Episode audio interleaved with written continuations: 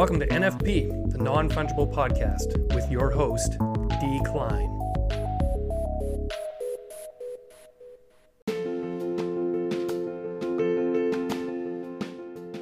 Hey, this is NFP, the non fungible podcast, with me, D. Klein.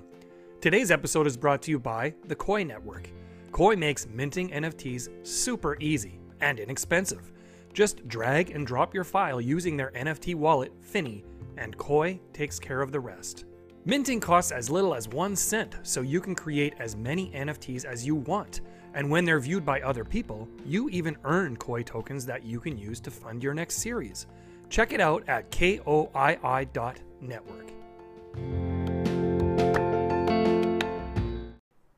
All right, The Art of Man back on NFP.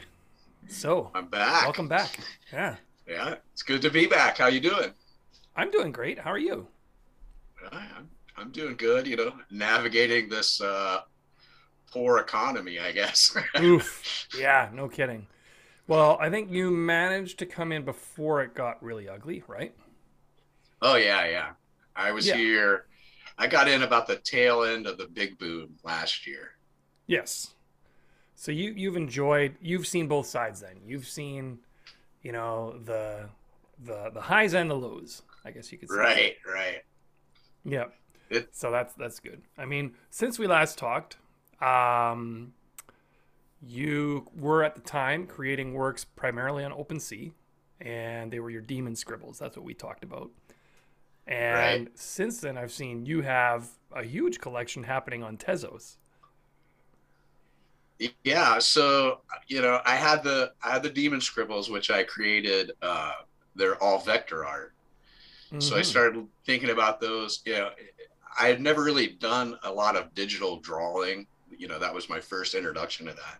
So Okay. as the Demon Scribbles did better, you know, I upgraded to a new iPad and and started fooling with the software and started wanting to make uh, digital paintings. You know, so I just Mhm. took like I would traditionally do if I was going to make a painting, I would start with a sketch, maybe. I, although I say that, I don't really do that, but I know that's a lot of people.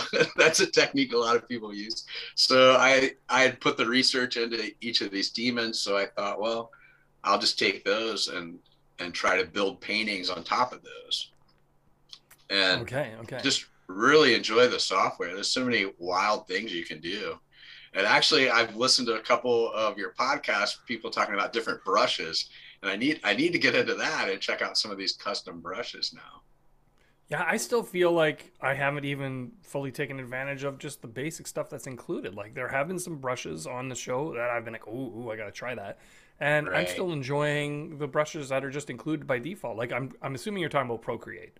Well, no, actually, I use uh, Fresco Adobe, but I feel like it's the same thing. I can't imagine it's much different. And I, the only reason I, the only reason I use that is because well, I have the Adobe subscription, so okay, I mean, I know okay, Pro. okay. I keep thinking Procreate. Maybe I ought to. I ought to try that out because I know that's what everybody uses. So what's the drawing you know. experience like on Fresco then? Explain that to me because I've actually never tried it. I mean, it's it's outstanding. I mean, I don't, I don't, I don't, I can't imagine that it's any different. I know, I don't see how it could be any different than Procreate. The only advantages you probably have with Fresco are, uh, you know, you're using the Adobe Cloud, so everything's integrated. So I can, I set the iPad up in front of my iMac, and I can go, you know, doing whatever on the iPad. Well, this would be easier to jump into Photoshop. I swipe it up. It's in Photoshop, back and forth, back and forth. Illustrator, Still, that you know, explains any- a little because I remember looking at some of your work and going, "How the hell is he doing that in Procreate?" So that explains it Yeah. you're not using Procreate. I, right. I'm using predominantly with the with the everything I've been doing on Tezos. It's it's Photoshop and uh, and Fresco, and I right, jump right, back right, and forth. right, right. I, I'm trying to integrate uh, as a physical painter. Uh, I do a lot of collage work. Okay. I do a lot of. I don't. I don't do. I, I mean, you see a lot of collage. A lot of collage work's really clean. You know, where Yep. oh, we're taking this lady and we're gonna give her a an apple for a head, that kind of. Thing. I I never did that. I I used collage more as to try to make the biggest mess possible and to just cram as many layers into the piece as I possibly could, the physical painting. You know, I'll glue okay. a bunch of newspapers down.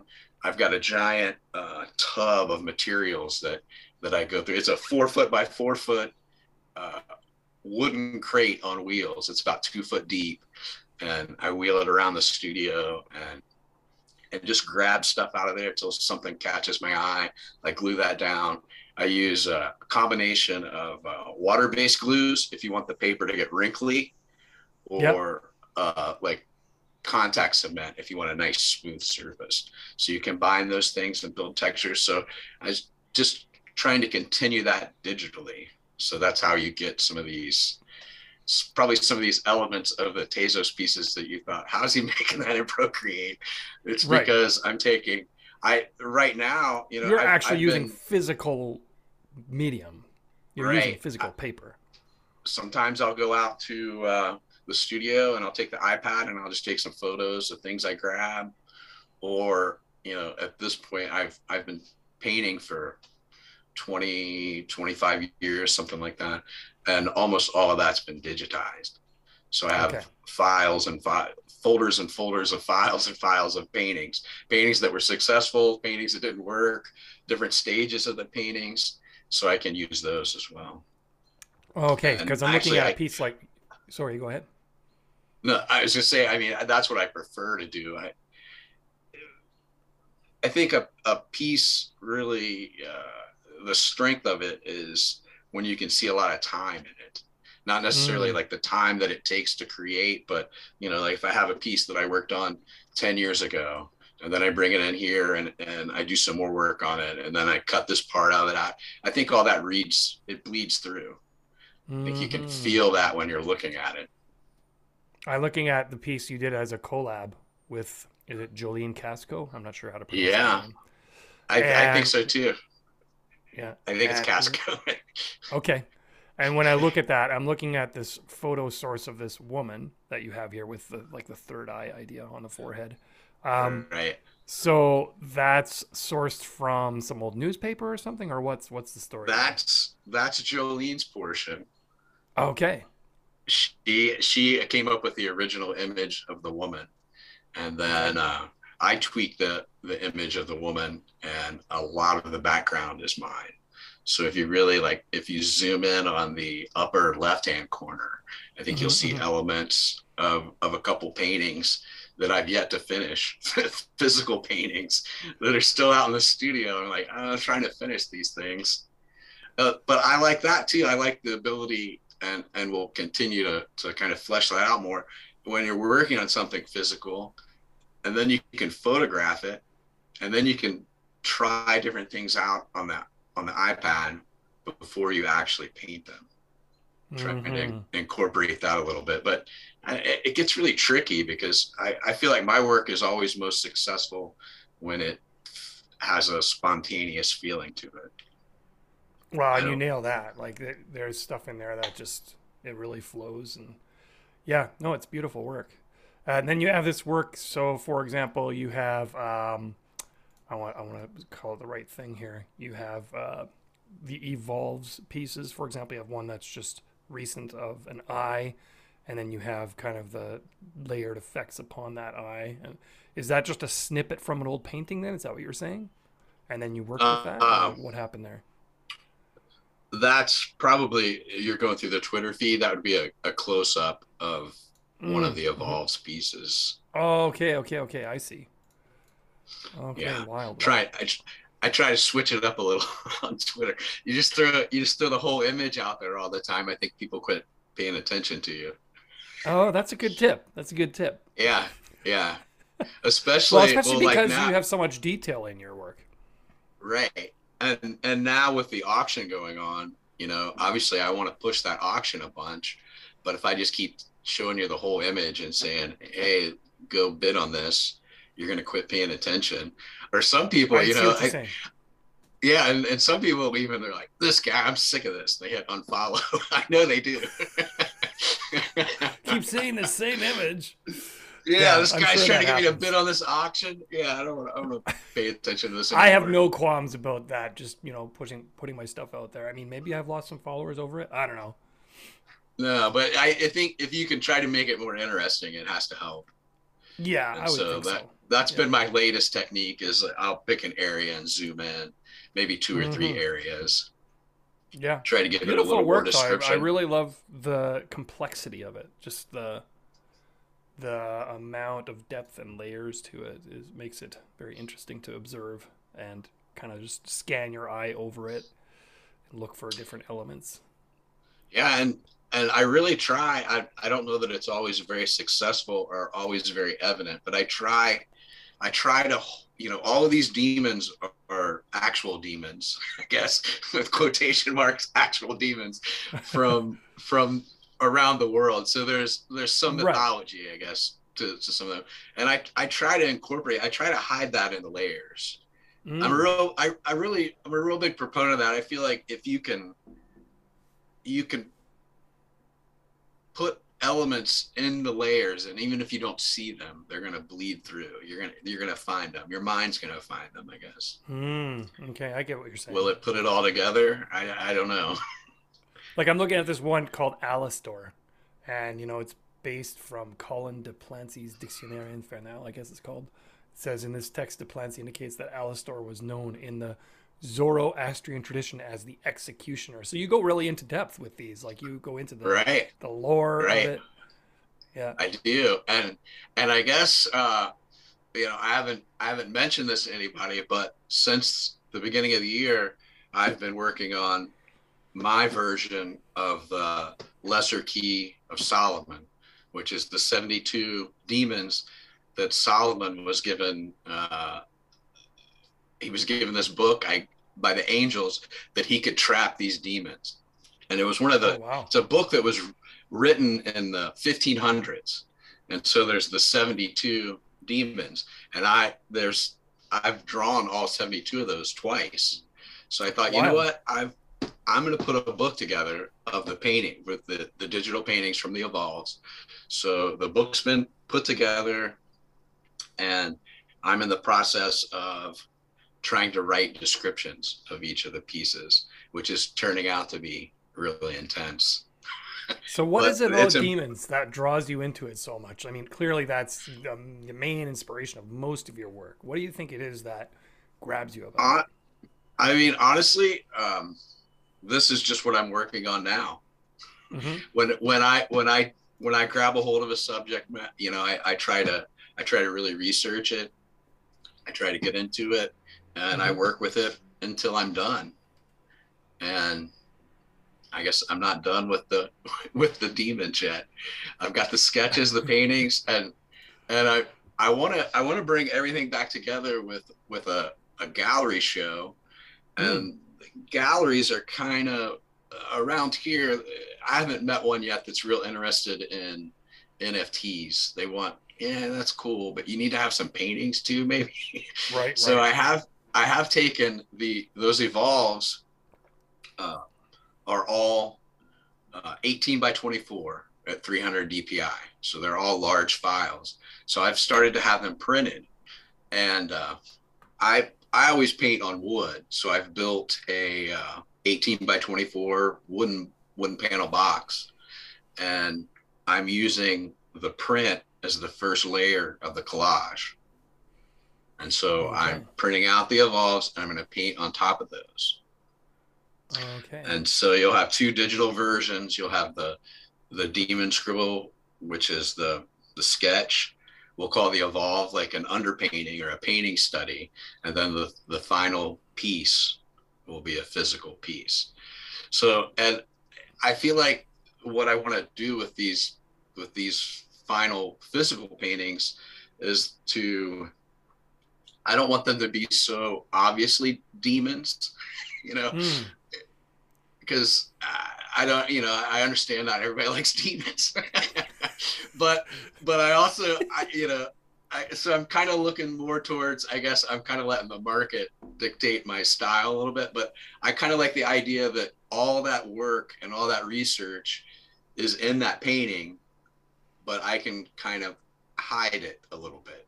And to me, that's kind of what the Mhm. the demons, all these demons represent. They, to me, uh, they just kind of read as like uh, personality traits.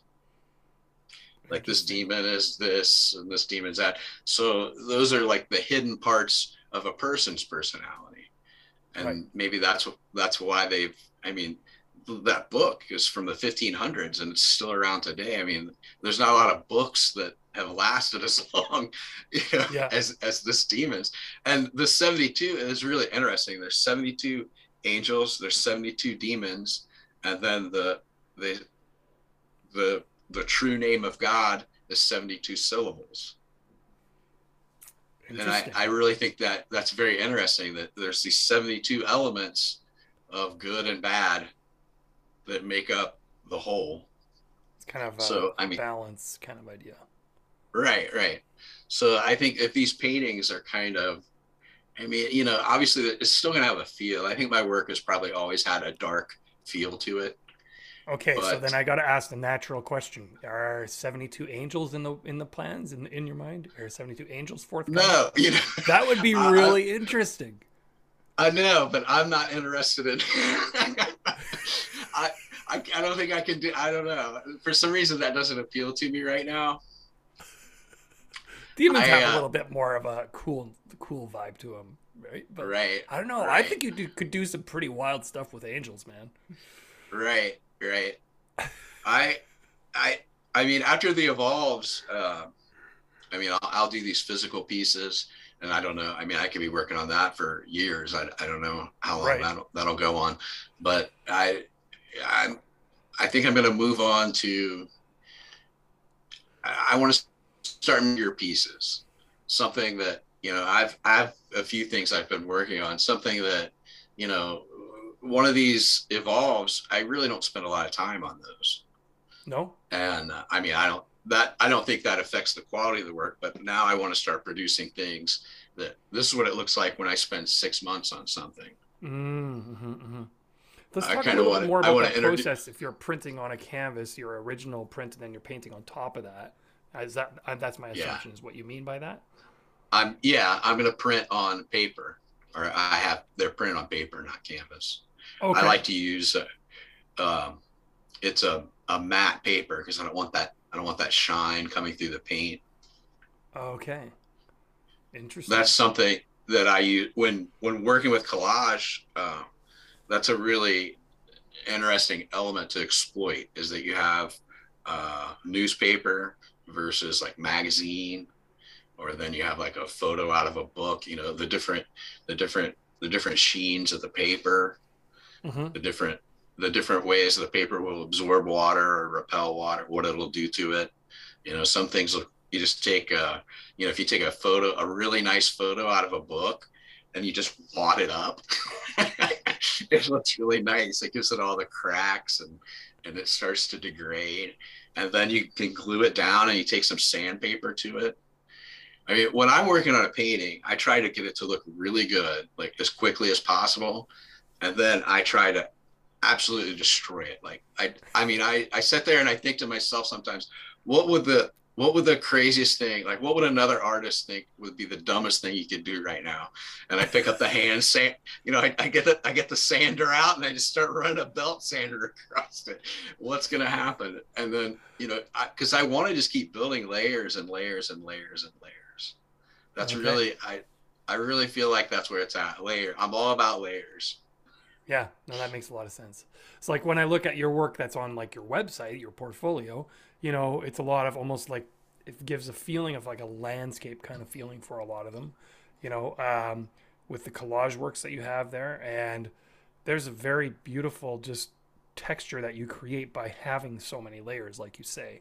Like if I look at something like the duality of blue and brown, for example, or yeah uh, El Dorado. You know, there's just the Well, what and- creates that in that variety and interest is like you say, it's the layers and and all the stuff you've done to beat it up, Yeah. so to speak. and those pieces are just insanely impossible to photograph Mm, I wish, you know, I, I don't know how other artists feel about their their work. I mean, obviously some some work is easier to photograph than others, but mine Right. is horrible to photograph. It, it really it doesn't it doesn't do him justice. It really doesn't. Okay. Especially the first one you said the duality of blue and brown. That hmm that piece is 12 foot by four foot. Wow. Okay. Yeah, Yeah, So you can't really get a full impression of it by looking at it on Yeah. the monitor. Then. you can't. Yeah. That's at uh, that's at a corporate collection in uh, Columbus, Ohio. Uh, Oh wow. EMH and T. They're a, an engineering firm. They bought two paintings. They built their new corporate office. They won an architectural award, whatever year that was, maybe 2008. I'm gonna guess. Mhm. And they bought those pieces. So I'm curious, like when you're building these, like when I look at a piece like political parties in the U.S., which is also very just visually um, entrancing piece, you know, and I'm looking at this, and I'm thinking there's a lot going into how you're even just measuring out these elements onto your work. Like, you know, what's the process like in terms of building that up and gluing these down and getting them just in that right place? Because to me, it feels like you must have put a lot of work into making it have kind of this visual balance through the way that you structured it.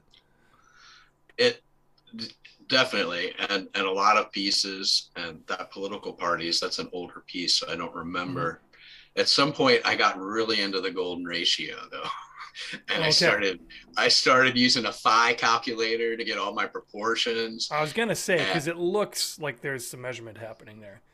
Yeah, so I I do do a lot of measuring and a lot of, but uh, a lot of it also is when you work with material when you you know I have that giant tub. I've had that tub for 20 some years and it's full of the mm-hmm. most insane stuff and i don't let anybody go through it. It was it, you know it's like a, somebody's diary you know? It's like this is really personal. Stay out of there. I don't know what you're going to find and i don't want you to find it and just stay out of my stuff.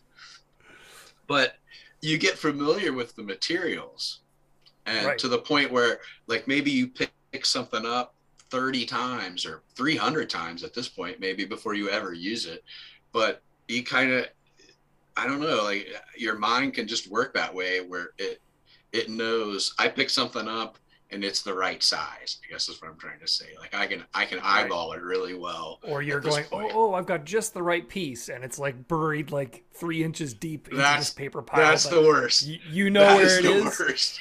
or you can't find it. I, I yeah, exactly. I remember the scrap of paper. It's about two inches by two inches, and I and I remember it. And if And it I could just perfect. find it, yeah, it would be perfect right there. And another thing I I started doing is I bought um, uh, just little pads of cardstock, like four by six, I think is the size. No, five by seven. I can't believe I Okay. Remember that because I I was on a goal to make a thousand of those, just little physical. And Mhm. what what ends up happening, like if you're working on a giant piece like that duality of blue and brown, you know that that thing's massive. I worked on that for a while, and you just keep finding stuff, but and and you're like, I really like this piece or this element, but it just doesn't work in here. But I really like it. I really like it. So now I'll have a bunch of that card stock setting on the side, and maybe I'll have 15 or 20 pieces going on the side. And that's all those are is like to clear my mind. Like, here's this piece. I can't just throw it back in the tub. I got to use it. Okay, so I'm trying to So- imagine how you keep this organized in your living space. Like, how how, how does that work? Do you just have have like a pile of stuff everywhere, or what? How do you do that? No, I have a I have a giant uh, uh, detached garage that I've turned into my studio. Okay, Big 24 by 24. It's a beautiful spot. I should I should have hooked everything up so I could take you out there. I guess. Um, there's a, uh, there- we got a lake. We've got a lake over the hill with a with a dock and the back of the garage. It didn't have anything. It was just a solid wall. I tore that wall down and put in nothing but windows, and all of my all of my stuff like a, like the crate is on wheels and all my workbenches everything's on wheels and there's a big concrete slab in front of the garage where the garage door is so if i need to i can just open the garage door and roll everything out so the room's completely empty i've got a chair i set in in there and i just stare at an easel for hours and hours and hours hours i could i'd hate to think how much time i've spent just working on paintings like that ah, that's that's a dream though, right? Oh yeah, for sure, for sure. Yeah, yeah, that's awesome. So it's just interesting to see how you carry over some of these elements into the NFT creations you make. Yet there's still a uniqueness to the stuff that you're doing, you know, in the physical space. Do you still keep up the physical work as much as before, or have the NFTs kind of taken time away from that? They they have taken time away from it, but uh, I'm not worried.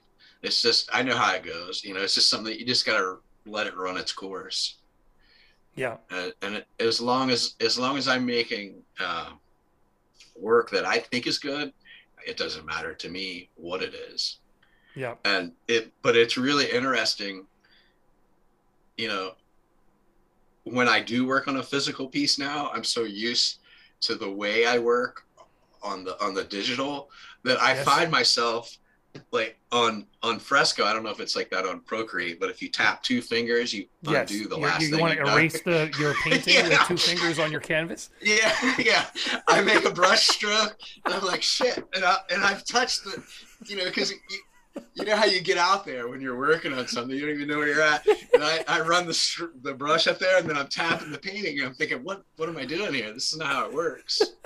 I've actually done that with a drawing, a paper drawing. right. I tapped my two right. fingers on it and nothing went away. Well, and you know, because that's the thing that I love the most. Like, uh, you know, with my digital work, with the evolves, I'm trying to keep, or even the demon scribbles. I like that it's spontaneous. but Mhm. I still feel like like when you see a scribble, the odds that I did that one time are slim to none. exactly.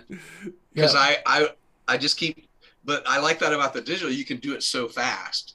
You know, Yes. you make the mark, no, undo, do it, boom, boom, boom. You can do Abs- it 20 times Absolutely. in Yeah. 10 seconds, you know. Until you get it just that right, like that right feeling. Right. Like, lately, I've been doing ones that are kind of minimalist. They're just very simple strokes, but it'll take multiple strokes to get that stroke just right. Just Yeah. exactly like you're saying. Yeah. Yeah. Yeah, I love I love that kind of work. I mean that that every line, you know, there's three lines, but they're absolutely perfect. Yeah. Yeah. yeah No, I mean, I wish, like, when I look at somebody like Ali Sabet, and I've seen him draw in person, and he just goes, no, he doesn't correct it. He's just perfect the first time. He's just, whoop, you know, and it's like, how are you doing that? You know? Um, I'm not that. I, I do, I do redraw lots. Personally. Yeah. But you know, it's just like it's like playing a, a guitar or something. It, it becomes muscle memory at some point. Yes. Yeah. That's when that's when you know it's time to do something else, in my opinion. When it gets down Okay. to the point when when you're when you're just nailing just it every time, yeah, you've pushed it. You're done. It's over. Yeah. Do something else. Time to try something different. Okay. Yeah. Interesting. Yeah. Yeah. Maybe cut off a couple fingers and try to put the put the brush in your mouth. And do something. Make it more of a challenge. Totally. Yeah, you got to totally mix on, it up. That's easy. the only. It's the only way to grow, right? Yeah.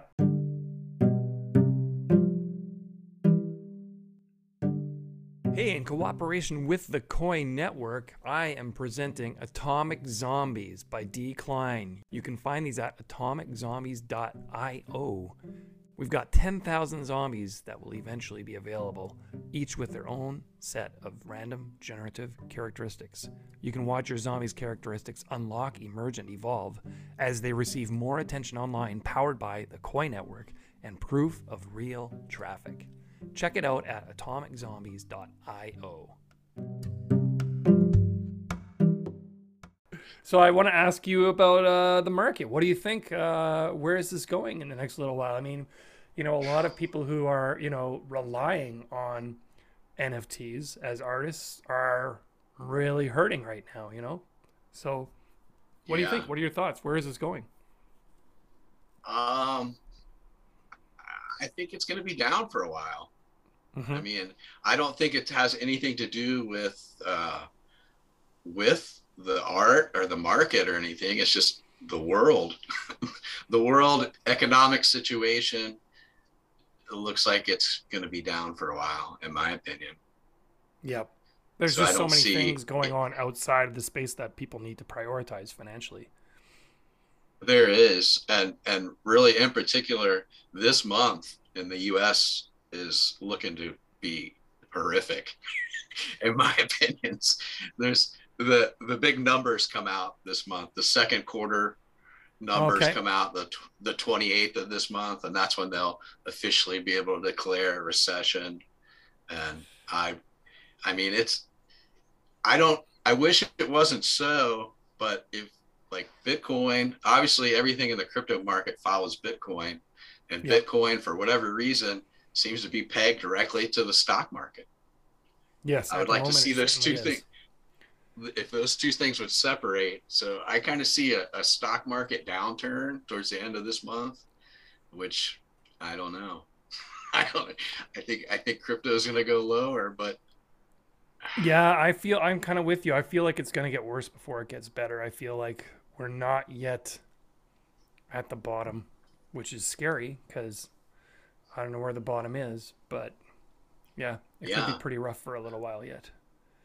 But I mean, I think it's probably good for the NFT scene because it's gonna it's gonna it's gonna weed it out. You know, we're gonna get a we're gonna get rid of a lot of these little generated derivative projects, and you know, we're gonna see the people that really are are trying to make something. Yeah, I think it could be a return to like you know some of the way it was you know when it before it had its massive boom and people were interested in the art and they weren't really concerned about flipping. It was more about right. buying something that they liked and collecting. Yeah. Yeah i think i think it i think that's what's going to happen most likely. I think uh, we'll start to see a lot of these companies are going to consolidate. A lot of people are going to get bought yeah. out. Uh, I just hope that it doesn't all go to big corporations. But that yeah, that's where it gets kind of concerning, right? That there's just a yeah. few people that end up being in control of it all. But I mean, that's that's kind of how it is now, anyway. yeah. Yep. To to Did you see this whole thing with OpenSea and Toter and Toter um, pulling down all these uh, trash art pieces that have the word Toter in them? I I saw something. I saw somebody post where they wrote like a, a cease and desist letter on on Twitter. I don't know who yeah. that was. That was the professor. And, He's that was yeah jab at Toter. Yes. Yeah, yeah, but I didn't know. I didn't really know what was going on. Well, tell me about it. Well, basically, what happened is this is years ago now that uh, Robness, the artist, started the trash art movement with uh, right. a 64 gallon toter and it just so happens that is a trademarked name, although people use it generically, you know. So um, it can be used as a brand name, but can also be used just in kind of like the vernacular when you're talking about a garbage can, right? Right. And right. so basically, what I my impression is that uh, there were a whole bunch of DMCA's issued on OpenSea, pretty much to loads of pieces that have the word toter in them you know, and I mean, it has nothing to do with the brand toter, you know, but they are toters, they're garbage cans. Right. Know? And so this company is on a warpath to get all this stuff pulled down. So, but there's lots of theories going around like, who is this that's really behind this? Is this some kind of huge troll? Is this some kind of like huge experiment to see what's going to happen here with, you know, because what does yeah, Toter care about some NFTs with garbage cans in them? Like, why would they care about that, right? Yeah, that seems pretty strange. That's funny. There's a lot of weird stuff going on right now. yeah, I guess I guess that's what happens when when the market's down. We got to do something. yeah, I don't know. I I wouldn't be surprised if it's somebody that's just you know seeing what happens if they pursue this. But at the same time, maybe it is really them trying to protect their trademark. You know, which I mean, I don't know. I mean, the when you read it, it's like talking about like any like containers, you know, or whatever, like it's pursuing DMCA's. It's like, how can they possibly, like, you're seriously going to go yeah. after anybody who has containers in their portrayal, in their artworks? You know what I mean? Like, it seems like it's much too wide of a, a net that they're casting. But uh, again, I don't, I don't really know what's behind it. I don't fully understand it. That's pretty wild. That is wild. So now there's a whole counter toter movement that's coming out of this. So it'll be interesting yeah. to see because you know you can count on people like Robness and a lot of the trash artists to not just sit back and watch this happen. There's going to be right. some kind of craziness happening out of this. Well, right? what so, about the the the God hates NFT protesters. who who put that on? That that was a big joke, wasn't it? I thought Yeah, that was hilarious. I think it was. Oh man, I wish I could remember better right now because I spoke to a person who was actually connected with that. It was all kind of a joke. Um, Yeah, and I, I- I, I- don't remember. I and they're gonna listen to this episode maybe, and they're gonna be like, "That was me." Remember, we just talked like two weeks ago. I apologize to the audience because I don't remember who it was. I can't. Yeah. That's my weakest part of, of being in the NFT community. I can't. I don't keep up with any of this stuff. I don't know. It's too Right. hard. Well, and often you're just kind of catching it after the phenomenon's passed, right? You're like, right. it's like, oh, this happened last week, and I finally now understand it, right? You know, Right. so that happens a lot because it just moves so rapidly with social media, you know. So uh, yeah, I yeah. I'm sure there's stuff going on with this whole Toter controversy as we're recording right now, you know. So yeah, I'm gonna have to look into that some more. That, I should see I if I can it. get someone from Toter on my show to talk about trademark infringement. There you That'd go. Interesting. There you go. Yeah, because you wonder, like for example, Robness has his 64 gallon toter, you know, on super rare, and that's like right. a pretty important piece, artistically speaking, right? Yeah. And are they removing that piece because of a, a DMCA? I don't know, right? That's like wild. sometimes I find you know these DMCA's are pretty major overreach. You know, like for example, I had one that was a, a zombie. Do you remember BonziBuddy? It was this stupid little purple ape that was kind of like a Google uh, Windows Assistant that you could get this. Gr- it was terrible bloatware that ran on old Windows 95 computers. And instead of like the little clippy character that would come up, you remember a little paperclip character? Right. Well, this was something that if you happen to download something, they would package this BonziBuddy in with it, and you just have this crap show up shovelware all over your computer, and it was really intrusive, and people hated it. But it also was kind of a iconic of the time, and so I made this zombie of him, the zombie BonziBuddy. It was just funny, right?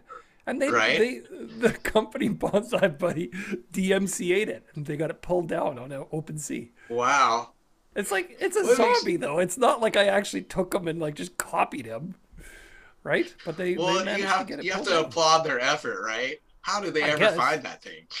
you know what I I mean? know, right? How did they well, ever they would only have to. The, the mistake I made is I used the full name, right? The trademark name. Oh, You see what I'm saying? If I would have just called it, I don't know, Yeah. zombie bonsai or something, you know, that would have well, probably been like, fun. are they still around? I mean, is that that's it's They still are. out there? They are. They're still Wow. protecting their IP on this useless shovelware from the 90s that everybody Right, hated. Right. Right? Right. But the fact that everybody hated it and it has kind of this 90s, you know, iconic, you know, theme to it, they're probably able to merchandise that or whatever, right? So, Yeah. yeah, I'm sure they just did a little search on OpenSea for that word and they found it. And they went, Well, wait, I- this I've is a had- trademark infringement. I did a, a mural, a big collage mural for uh, a Kroger, a grocery store here in the Cincinnati area. They Yeah. uh, it was part of part of their all the new stores they're opening. They put like a nice cafe in there, and they want a big piece of artwork from a local artist. So I did the piece, and it I had to go through uh, I don't know four or five times because I, I filled it. It was a giant piece as well. I, I, I don't remember the dimensions. It might have been like 15 foot by four or five feet, something like that. And they went through that thing with a fine tooth comb, man. And there was just like, they found it was the C from a Crest ad, an old Crest ad too, from like Oh. a seven. And it was just the C. And I had to cover that up. And they're picking little things like that out of there. But I was Oh, impressed. yeah, of course. like, With yours being collage from all these old sourced photos and ads and whatnot, of course. It's going to be all Yeah. over the place. and they, they just didn't want any trademarks in there. I was like, this is crazy. But the some of the stuff that that's the one that I really remember was the letter C. It's just Okay. the C. It didn't even say the rest of the crest, and it was probably partially covered. I can't imagine it was even all the way out. And Right. you know, out of a giant thing, and and 15 foot by whatever, and the sea was probably three or four inches tall. They're like, that's gotta go. right. I had one too. Where I Good had, for uh, you. yeah. I had one where it was uh, David Gokhshtein, who's really uh, part of the NFT space. He has a podcast and he's a pretty significant media figure. And I did a portrait of him, but it was him as John Wick. So like Keanu Reeves Oh, was out of the picture. Okay, it was David Gokhshtein instead, but in the same Right. pose, in the same setting, right? As a, as a John Wick like movie poster, and it, I just called the I called it "Everything's Got a Price" or something like that. It's a quote from the movie, right? And it he Right. does resemble Keanu Reeves. That's the thing. Like there is a resemblance there. So they might have just thought it was just a straight up bad portrait of Keanu Reeves. That's what I suspect. Because it was Lionsgate Studios that DMCA'd it, right? And I'm thinking, oh wow. okay, but this is clearly not John Wick. This is some dude who happens to be standing in the rain with the same color scheme, right? You know, uh, but yeah, Crazy. they they got it taken down. Now that's one I could So- probably, if I had the you know desire, I could probably fight it. But it's like really, like I don't know. Right. I don't know how you go about fighting that. Because I think it's going to happen more and more often in the NFT space where, you know, there's lots of plays on Oh, pop yeah. culture. There's lots of plays on Disney stuff. There's lots of, I mean, and that's been part of art for decades now, is Right. taking right. something that is popular and doing a twist of some sort with it. And that's been Yeah, generally respected. satire. And yeah, Well, I mean, that's that's part of the big court case that's going to happen, right? The the Bored Apes. I mean, that kind of yeah. what the satire, you know, is satire. Now, in that case, it's a straight up copy, right? And the satire is that it's not the same because the token's different, right? That's the argument, which right, right, has some validity to it, if you ask me, because I mean, that's their whole argument on their side in the first place is it's the token that holds the value, not necessarily the image, right? So, right. you know, I see what this Ryder Ripps is playing at there. And I mean, you got to give him credit for, you know, being satirical about it. But Right. I don't know. I mean, I feel like the favor is going with these big companies these days, even though it doesn't really match up with what's happened before in the space of art. You know, so I don't know. Yeah. What do you think? Well, I mean, uh, Warhol lost some Yeah. stuff. So, I mean, you know, uh, I don't know. I don't know what I think. I mean, if that. Warhol I mean, lost that one with Prince, though, the Prince photo, couldn't you argue he should lose pretty much almost, I'd say 90% of his work right. is based on Yeah. popular culture, you know, whether it's the Campbell's soup can, that's clearly trademark infringement. right. you know, or the Marilyn Monroe or whatever, right? Like, how can you protect any of it if you allow that to be an infringement? It just doesn't make sense to me. Yeah. I mean, exactly. I mean, that's a big part. Well, especially art now. I mean, you you have, there has to be a commentary on on what's going on. You know, I mean, that's my whole thing with using the collage. I mean, that's one of the reasons I started doing that was there's just all this material. Why can't I use it? you know, well, eh, I'm taking. You know, if I rip up a Time magazine from 1975 and I do whatever to it, that's not Time magazine anymore. You know, that that's Well, totally yeah. mine. And And it's been accepted for decades. And all of a sudden Yeah. now it's like, no, not allowed. It doesn't make a lot of sense to me. I mean, Yeah, I we- don't I, guess we could all just sit here and paint pretty flowers and, you know, just make sure you've got a flower that's not, you know, patented by some flower company. right. Paint it. I don't know. You know what I mean? It seems like it could get that ridiculous. Yeah. Well, and it's just like, well, photography, you know, I can take a photograph of of something and sell it, but if I take a photograph of a person who has the ability to say, "Hey, that's my image and I'm going to fight you over it," then I can't. And I think that's right. Well, I mean, I guess too. I can see where if you take the photo of like an unknown person and you're selling like thousands of copies of it and profiting from their image, it makes sense that they should be compensated. But if it's someone who's already like a celebrity and you're doing something that's like a single piece of them, that to me does not harm their ability to profit from their image. right yeah You it, it's all interesting stuff i guess it was inevitable that nft would, would lead to this kind of thing because that's kind of the purpose of the nft is to try to establish you know these rights over a digital image or So I guess it's a good thing that that uh, that eventually it'll get hashed out. I don't know. I don't see how you can hash it out. I don't know. I'm waiting for for somebody, you know, where's Flavor Flav, man? Slam down the clock and tell him you can't copyright a beat. you, you, remember that? Yeah, it should be you? like it should be like recipes, right? Like you know what, like you know you can play with this. You know, I don't know. I I understand protecting IP. I understand that, but to me, if there's you know commentary made, satire, if you're doing an interpretation of it, if you're modifying it, you know that should not be a, a copyright offense to me. Yeah. Yeah. But I'm not a lawyer. Right. Right.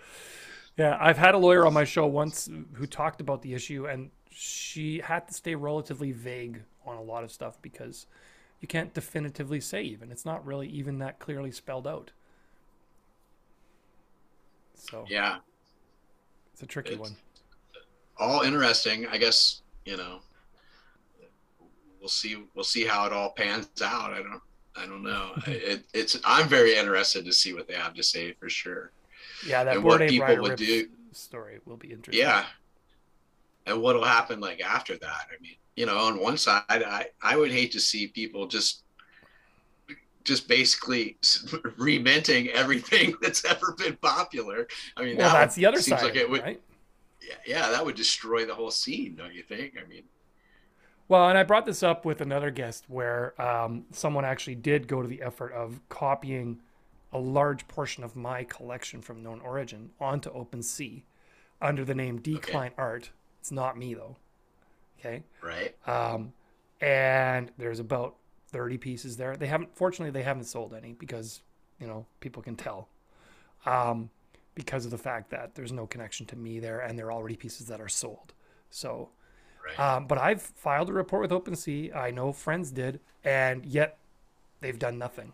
It's been up for months. And oh, uh, wow. yeah, if you want my actual work, you want to go to known origin decline. Now, I do have work on OpenSea as decline and as societal decline, but I do not have a collection called decline art. That's fake. so, but here's the thing with that, they are trying to be deceptive. They literally copied the work. Right. And right. they're trying to pass it off as me. Yeah. See, that to me is where there should be protection not when it's a joke on something or a, a you know a modification of something or a remix of something right? If someone goes and takes a piece and does something crazy with it all the power to them. I don't care right? You know but if right. they're just flat out copying it and saying you know hey i'm declined by my art that's a problem. So right. that to me is where OpenSea should be protecting artists. Yeah. Right? Exactly. Yeah yeah. So I'd so like to see OpenSea do a better job of that, but so far they've dropped the ball. Right. Speaking of known origin, I I just got accepted. I don't know. Of course. Oh, hey, congratulations. After eBay buys them out, that's when I get accepted. I'm selling art on eBay. Yeah. Yeah, yeah. So I don't I don't know. Um, we'll, we'll have to see if that if that changes how they do that that's the first place i'd ever applied to and i just uh-huh. happened to catch it this past go around you know because oh, I, I, felt like i've been so busy with the other collections that i didn't need another marketplace but mm-hmm. like i said I, I would like to move forward with bigger more serious pieces but okay. i guess uh, known origin doesn't support uh, the manifold contracts do they not as of now. I know Super Rare does. Yeah, and Foundation does. I I've been on yep, Foundation yep. for over a year and never minted anything there. But I did just create the Art of Man contract. So we have the, okay. the TAOM and I did mint a piece on the contract. It's the first painting that I ever made, which and that's the on strangely the enough, contract. Yeah, so it, it, the first painting I ever made, I was living, I had a roommate and uh, we were working, I was working as a graphic designer and uh, I wasn't painting, really wasn't making a lot of art at that point in my life. And I never really made what I would consider a serious painting. And, you know, guys, he, he went to art school, he had an industrial design degree and we're talking back and forth. And I just decided one night I just made this painting and I thought it was pretty good. And I showed it to him, and he was so supportive. he, he could have changed the history of my life by saying, "Oh, that's terrible." right, he did. right, right. He said that's that. He was really. He's like, "I'm impressed. I thought you were just talking a bunch of shit. you did a good job. This is a good painting." And so I kept going because of that. And then a, a couple years later, uh, I started to try like, okay, I need to start trying to show in galleries. And uh, that was the first painting that I ever got in a gallery. It was in a a, a, a figure study uh, group exhibition at the Edward Hopper House in uh, Oh, wow. New York. Awesome. Yeah. So it was a good, yeah, it was a good first showing. And so I thought, well, I'm going to make my, you know, I'm going to make my own contract. And that's all I'm going to mint on, except for the Tezos, is on, on my own contract from now on. And Okay. I'm just going to go ahead. I'm going to mint this piece. Here's piece number one on this contract. And it's sitting there. I guess you could find it on uh, Foundation or OpenSea. Right. Yeah, yeah. Now, you I don't think you you- have foundation in your link tree. I don't because I, I, it's not for sale. this Oh. is my number one piece. I'm not in any rush to sell it at this okay, point. okay, okay. I feel like wanna I, feel it. like if I set on that thing, yeah, I don't know. Is it called Trouble for the Voinovich Boys? That's it. Yeah, Okay. Wow, and you ha- you're not selling it. it's not for sale. I mean, I guess you can. People could make an offer. it would have to be a pretty good offer for me to accept it. But I, I mean, I will sell it at some point. It, se- it seems foolish to sell it right now to me. Yeah, right now with the market the way it is, probably. Yeah. Right. I mean, that's And, cool though, man. This was your first fir- piece. First painting I ever made. Yeah. Well, I mean, That's you know, uh, outside of high school, you know, I'm Yeah, out of of high course, school. yeah. I've graduated. I, I went to uh, graphic design school. So, you know, I was doing all that kind of stuff. And yeah, I just Mhm, sat down. mhm, I don't even know. I can't remember where the materials came from or anything like that. But I, I guess my roommate, he must have had some stuff. But I did a big series, probably that's 18 by 24. I can't Okay. remember why I why I picked that size. Now, do I you still maybe- have the physical in your possession, or is that No, it's it's sold. It Right. didn't sell at that show, but it sold after that. I don't Okay. really remember the details or the price. I do remember that at that show, I had no, you know, like they wanted the price. And I was just really honest with the guy. You know, I had to ship it. I was living in Columbus. I went to the show, mm-hmm. Uh, but I had to ship the piece. And I just told the guy, like, hey, I'm I've never shown at a gallery before, and I have no clue what this is worth. So if it would help me out if you were just honest with me and like put a price on it. So I got to the show that day and I was absolutely floored. He put five thousand dollars on it. I was like, damn. and you were like, yes, yes, somebody buy this. No, I'm not like that. My first thought was, I hope nobody buys it because it must be worth more than that. That's how my exactly. You have the instant regret the moment it sells for Yeah, 5K. yeah. You're like, I should have sold it for 10K. Now I don't remember what I sold the piece for, but I didn't get that much for it. It was it took me several years to sell something for that for that amount of money. Right, right, right, right, right. Still, That's that's, a- pretty wild. I, you know, I actually have not gone about making a manifold contract. I've got like the foundation, the new one on foundation, where you make your own. Um, the thing about foundation being, it's so expensive to mint there because you mint it and then you have to also pay for the listing of it because of that separate contract, right? So Yeah. in a market like we have right now, it's just kind of tough to justify that, right? Now, of course, gas fees are low, so it's not too too bad, right? But Yeah. it's it's it's costly to mint right now when you know the confidence in terms of the probability of someone buying it isn't that great, right? So Right. Yeah, well, it wasn't it very expensive at all to mint that on Manifold. right, what it, what does And it cost to mint on manifold? I think that was fifteen dollars. Okay, and the manifold contract, what did that run you? Uh, I want to say it was the same, but maybe there was two tr- transactions. Maybe Okay. one was like two or three dollars, and another one was fifteen. Yeah, I really 15, should 10 or fifteen. Yeah. So known origin It's- though, tell me what do you have in mind for known origin? Is there a particular theme or style or collection you kind of want to go with there? I, I, my only thought about a known origin piece was well, oddly enough, I already have I have a collab on known origin. Okay. That that sold out a while back, and then there's another collab piece that has my artwork in it. It was uh, uh, it was the same artist actually, uh, uh Altered Motion. He did a collage of uh, Mentalists collection and he oh, had a bunch of my pieces. So it was in there. But then he was he, he contacted me and he said, "Hey, I really like working with your pieces in this collage. Do you want to do one of just your demons?" And he did all 256 demons and crammed them into this collage. It, it's pretty intense.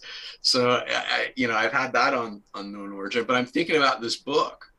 I would like to sell the NFT and then be able to uh, you would get the physical. Mm-hmm. Sell the NFT to pay for the publishing, obviously, and then you would get the, you know, whatever the limit. and I'll do a, a, a run of maybe ten or whatever, and uh, I'll sign a number of the physical book. And wild, okay, uh, that'd be cool. Yeah, I I really I'm th- this book's gonna be it's gonna be really slick. Let's talk a bit more about the book. Explain explain the book a bit more to me. So there'll be uh, seven. There'll be seventy-two prints and right. seventy-two pages of text. You'll get the uh, the original the original blurb and uh, from the book from the 1500s of the, yep. the Lesser Key of Solomon, and then you're going to get uh, just some crazy writing that I'm going to put in there. I'm going to loosely call it a description of each piece. In some instances, there's a lot of uh, what I consider inter- interesting historical information about the demon, right. but in a lot of them there isn't. So if, if there's that, I'll I'll talk about that. But I I I write every day as an exercise. Uh, okay For sanity. I've done that for years. I, I, try to get up every morning and write and draw. Oh, okay. that's just like my a daily practice. Like I, I don't remember who I read or heard somebody say a long time ago that you know that was if you can if you'll get up every day and, and just practice just writing down your ideas you'll you'll make it a lot farther in life than if you don't. So that's kind of what i do. And i just kind of I'm just trying to write the things that maybe would pop into my head while I'm working on the piece. I guess would be the best way to describe it. So it might not be real coherent. That's that's why I'm struggling with it. I'm working with somebody that I'm working with an editor. I'm like, is this like what would somebody think if they what read exactly this? did you mean here? yeah, like what are you talking about? so so I don't so I don't know. I don't know how all that's going to work out. But I feel like it'll be a, a, really interesting to be able to go through and look at these pieces and kind of just just get some ideas. You know, it's just a little short paragraph on each mm-hmm, one. Mm-hmm. Like, oh, this this is what he's this is what this guy was thinking about. But I really find it interesting that it's a in, in a way, I guess it's a reproduction of this, you know, 500 and some odd year, you know, old book Right, and, right. And I've just that's been something as an artist I've always wanted to put out a book of of prints. And like I told you with my paintings, I just don't the I, the the quality is not there. It wouldn't suit me, you know, like to mm. see one of those paintings you were talking about off the website. If I if I had a print made of that, I just don't I can't handle it. I don't you like it. Can't it, looks, the, it doesn't do you, it justice it doesn't do it justice and it just doesn't satisfy me. But these, that's what I love about, I mean, when you do a digital painting and you print it out, it, it honestly, awesome. yeah, I like the ones that I have. I think they look better than, than it does on the screen. Right. So, no, I get, I get what you're saying. It does. It, it's, it's amazing how cool it can look when you print those. Yeah. So, and, and those are all super high resolution and to shrink them down. I'm doing a, it's going to be eight by 10 just a standard. So what are you doing to um, print them? Like what what's your process? Like do you have a particular company you always print with, or what do you do? Yeah, I'm going to use a basically a print on demand service. Okay. Got good good ones know, in mind. I guess. I mean, I was a lot of them will, will send you the first one for free, so we're just gonna go from there. I mean, I have I have different companies that I've used for different things, okay. you know, to print posters and stuff like that before. So, okay, so we'll okay, see. okay. It's something I'd like to try more. I'd like to have more of my art printed. Yeah, I know. And I do really like your idea of printing it and then painting on top of it. Yeah, those yeah. paintings, I, am excited about those. Like, I'm the kind of person, uh, like, you know, I've got three of them that are ready. I could just walk out to the studio right now. Just, just take off. like, where did he go? He's out in the studio. He's working on them. They're they're ready to go. But I, you know, I I'm painting them when I'm sitting in traffic, you know, or when I'm trying to fall asleep at night. I'm working on it, you know, and I, yeah, they're already awesome. I can't wait. I can't wait to start working on them. I think I think they're going to be some really amazing pieces. Just just from what I've learned, it's weird to think that you could learn more about watercolor by doing a digital watercolor than right. But but there are things you still learn. I I mean to me that's a real testament to the to the power of the software. I mean they, they've done an amazing job. The only thing and I don't know if it's just me not knowing the a brush or something is you can't get you can't get a good paint drip it's on true. a digital it's, piece. You can't. It's true. Even you just yeah, can't get it. Same thing. It doesn't. You'd think they could put some kind of little physics engine in there, but that'd be a lot of programming. Yeah, yeah. Right. Because I mean, that's one of my favorite things when I'm working on a painting, and like I said, like maybe I'm thinking, oh, this looks so good. I've got a can of old it's probably moldy too. Just real watered down white like house paint, like super yeah. thin, watered down. And I just take a big brush and I'll just make a big swipe across the whole thing. And I love to and see all the paint dripped down. out. Yes. Yeah. And it's like all that detail I just painted and look it, it's just drizzled over. You can't even see it anymore. It gives a depth though. but I, yeah, it does. Yeah, that's it. reminds me of. Um, do you know Tomer Peretz in L.A.? Do you know him? Familiar with that name? I don't, I don't think so. He he uses that a lot in his work. He has some work where he did a ton of work on a portrait in detail, and then he whitewashes it. The whole and thing. It's beautiful. Yeah. It's beautiful. Yeah. You know, uh, but a lot of it is hidden from the whitewashing. Yeah. Yeah. Um, here, I'll just show it to you a second. We can edit this out. Uh, yeah, I had uh, uh, for a while. I lived in an artist community, and I did. I've only done one show of collaborative physical works. Okay. And the other artist, we would work on something, and that was his thing. He, I would be working on. We were just doing these little small, like eight by eight paintings, and we would just toss them back and forth to each other. And we keep pushing it and pushing it and pushing it. And finally he'd be like, You've messed us up so much. And he's like, he would just, just paint it white, just start all over. and we ended up with all these white paintings and, and they were pretty they were really interesting.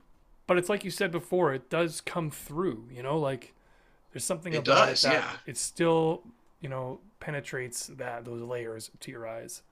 Um, hmm. Well, here's the art. I'll get. I'll give you a link to the artist, but um, I can't find the particular pieces that are like with the whitewash effect. So that would take maybe some digging. But uh, he does beautiful work, beautiful portraits. Um. oh wow! Yeah. Yeah. Uh, I can't find the particular ones where he does this whitewashed effect, but just trust me, okay? He does. Right. right. yeah, those giant portraits. I mean, they're so cool. I mean, I like Chuck Close. I mean, that guy. Yeah. Yeah. Very cool. Anyway, hey, uh, anything else you want to kind of drop for listeners in terms of what you're going to be working on then with this uh, project? Anything you want people to look uh, for? I mean, obviously, check out the collab I've got with Jolene. I mean, this is the first. I said, you know, I had the collab on Known Origin, but I didn't really mm-hmm. do anything. You know, I'd already he just took all my demons and made a collage. This okay. was the first. This is the first collab where we actually went back and forth, and you know, and both worked on. It. I've got a couple other collabs, but we're they haven't been minted yet. So this Okay, is the. so you've got a this is the live auction running on this piece right now on objkt.com is where I found it. Yeah, And and it's for 60 for better- hours left. yeah, for better or worse, I, I don't know. Sometimes it feels like it was a good idea, and sometimes it doesn't. I all of my evolves have been auctions, and I start them all at one tez. Okay. It's like which That's is pretty not- pretty low price. That's a pretty low price, yeah. But I, it, my whole point with uh, you know those those evolve pieces were going to happen no matter what, and I do like the pieces, and I'm auctioning them, and I I just want to see how many bids I can get, hmm and it's exciting. So so far, I think the last auction before this one ran up to 115. Okay. So from Well, there one is to still a, there is still a number of days left, right? I'm guessing towards the end is when it kind of ramps up with the bids. I would guess. it does. Uh, And, and you know, it's just exciting. An auction, an auction is Auctions exciting. are fun. Yeah. yeah they really are the the money it doesn't whatever who cares but I, I i'm sure i could set it at a higher price I don't know. You get more excitement this way though when you start low. right well and you're really putting it out there too like Yes. what's everybody think of this Yep. I've had So- auctions where I started with no reserve and sold for hardly anything, you know, and then I've other Yeah. ones other that did really well. Because you are, Yeah. like you say, you're putting yourself out there when you've got no reserve on it and it's a low price.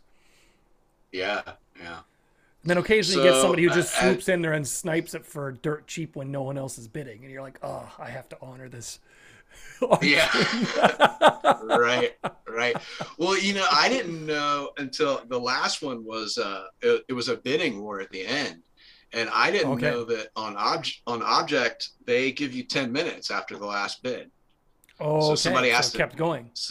yeah so somebody has to tap out i was like that's that's the way it should be That is. somebody's got to throw in the towel and be like okay Yes. you win that's that's as far as i'm willing to go yeah, I yeah, can't yeah. just like s- squeeze it in the last second. It's like that's Yeah, good. sure. It- it- that's the way it sh- it should be. So agree. I, mean, that's that's all I plan on doing for the for a while now. Are I'll auction off some more of the evolves yeah, on that's cool. on Tezos and and the back. You know, every day I'm I'm working on this book, and you know that'll probably be another month or two, and it's probably the the soonest that would ever come to be. I mean, I'm and gonna maybe finish we'll the see thing. some work on known origin after that. Yeah, possibly. I mean, I feel like you should you should at least have a piece or two on every platform. Yeah. Well, especially if you've been accepted onto a curated platform, you kind of want to Yeah, You know, exactly. make your presence known there. Exactly. And then hopefully, you know, by the end of the year, we'll see a piece on the contract that I will let somebody buy. Right. but be- be be prepared because, like I said, everything you've seen is me working on something for a few hours. Now we're gonna see what it looks like when I work on something for a few months. Yeah. Yeah. Okay. See see if I can make the jump. See if you can tell the difference. Very Hopefully cool. you can. Yeah. Well, hey, thanks again for catching up with me, and uh, I wish you all the best with all this work you're doing. And uh, yeah, good luck to you. All right. Good talking to you. Right on. Have an awesome day. See you. Thanks again for listening to the Non Fungible Podcast. See you again soon.